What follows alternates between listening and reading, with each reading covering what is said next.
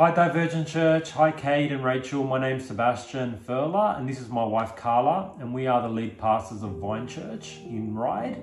Uh, we planted the church two years ago and we also run a business, a small business, a Smash Repairs as well. And um, today we're going to share our testimony on the rhythm of work and how we are productive in both areas of our life.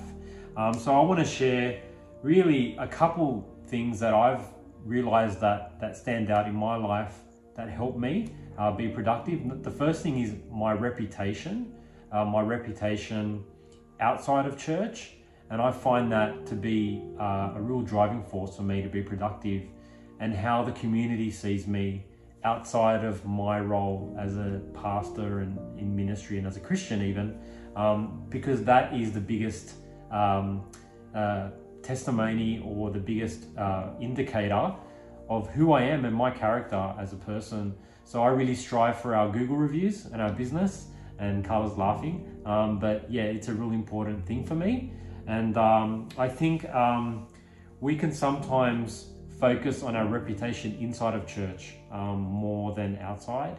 And I think that's a bad testimony to Jesus. I think he wants us to be good community members. He wants us to have a good character and have a good work ethic. Um, I think it's such a, a blessing um, when we see that. Um, and then the other thing that I found that is really important is our efficiency. So, as a business owner, I have to be really efficient.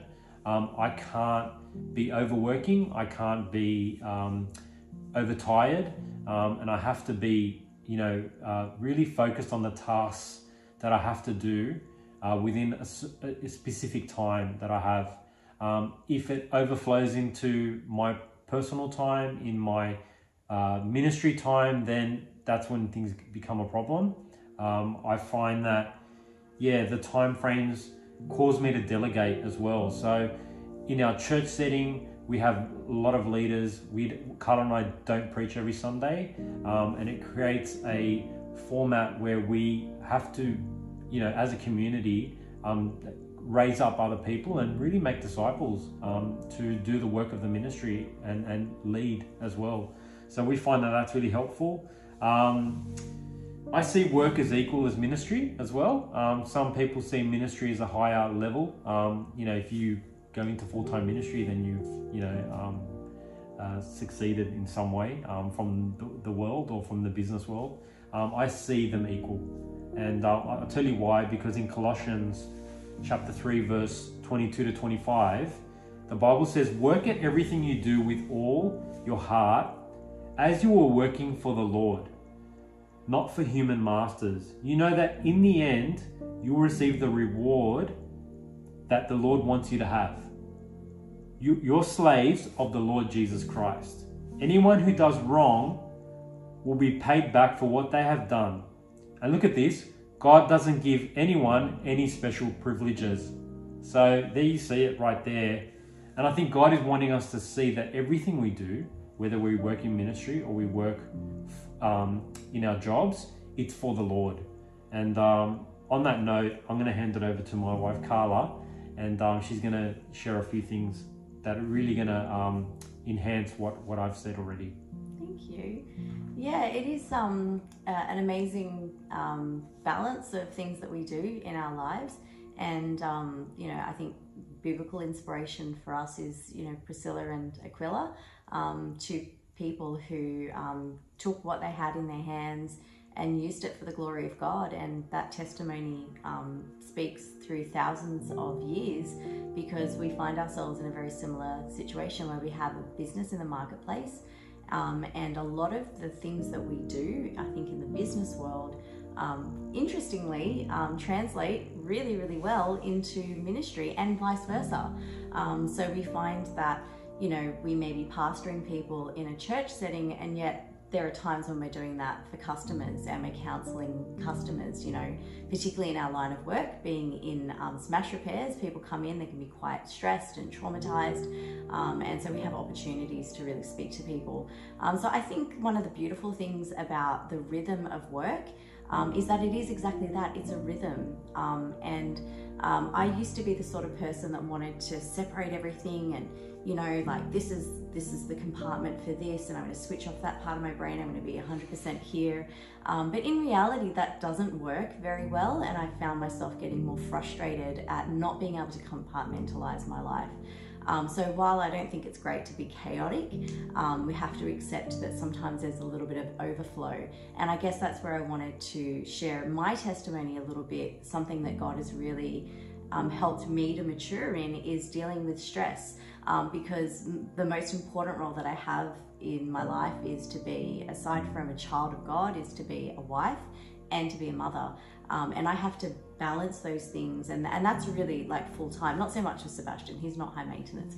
Um, but you know, the kids are the kids need me, and and they have a really demanding school schedule, um, after school activities. You know, we we try to say yes as much as we can um, to our kids and um, and so the stress of all of those things you know having to do this and that and wear so many different hats um, i had to learn how to um, grow through that. And one of the things that um, i believe it may sound really simple um, but one of the things that um, i remind myself often is that stress comes in seasons. It comes in waves but it rarely lasts forever.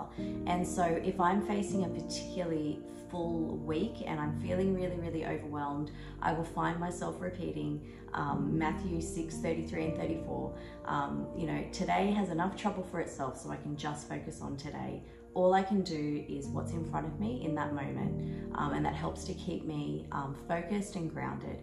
Um, the verses that Sebastian shared from Colossians as well um, are such great reminders for us that everything that we do, whether we are driving our car, um, you know, I've got the school stickers of my kids' schools on there. So, you know, I've got to be extra vigilant. I'm thinking about, you know, what is my reputation as a driver? I'm doing that um, not just for the reputation of the school, but to the glory of God. Um, and for my children. Um, you know, when I'm at work, I'm thinking about the business decisions that I have to make. Um, I want to do that to the glory of God. Um, so, it, you know, just inviting God into everything that we do um, is such a, a, beautiful way to make meaning and significance um, in everything that we do for work. And one of the great things that I think dealing with all of this stress and all of the demands of life um, is that I have grown and matured through those things. And so when I get to a stressful situation, I now you know, I look at a full week and I think about how much I have to do, it's it's significantly more than it was many many years ago, and yet I feel less stressed today than I did those years ago because I decided to endure through the stress, not collapse and freak out and you know run away and you know get really emotional. Um, you know, I think it's it's easy to be frightened and overwhelmed sometimes when we feel like there's a lot of pressure on us. Um, but that is an opportunity to grow. And I'm so glad um, now, today, that I stuck through some of those stressful times when I felt under pressure because it's produced a maturity in me that now ministers to so many other people and allows me to be even more productive um, and a better witness, I believe, um, for Jesus.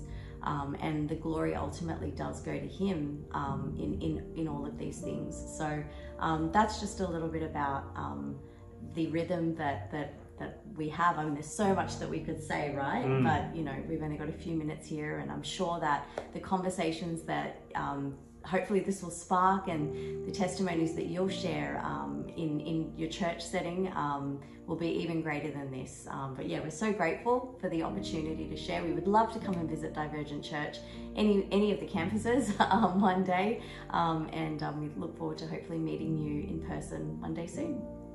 Amen. Can we pray for you guys? If that's okay. I know you can't answer, but we're going to pray for you anyway.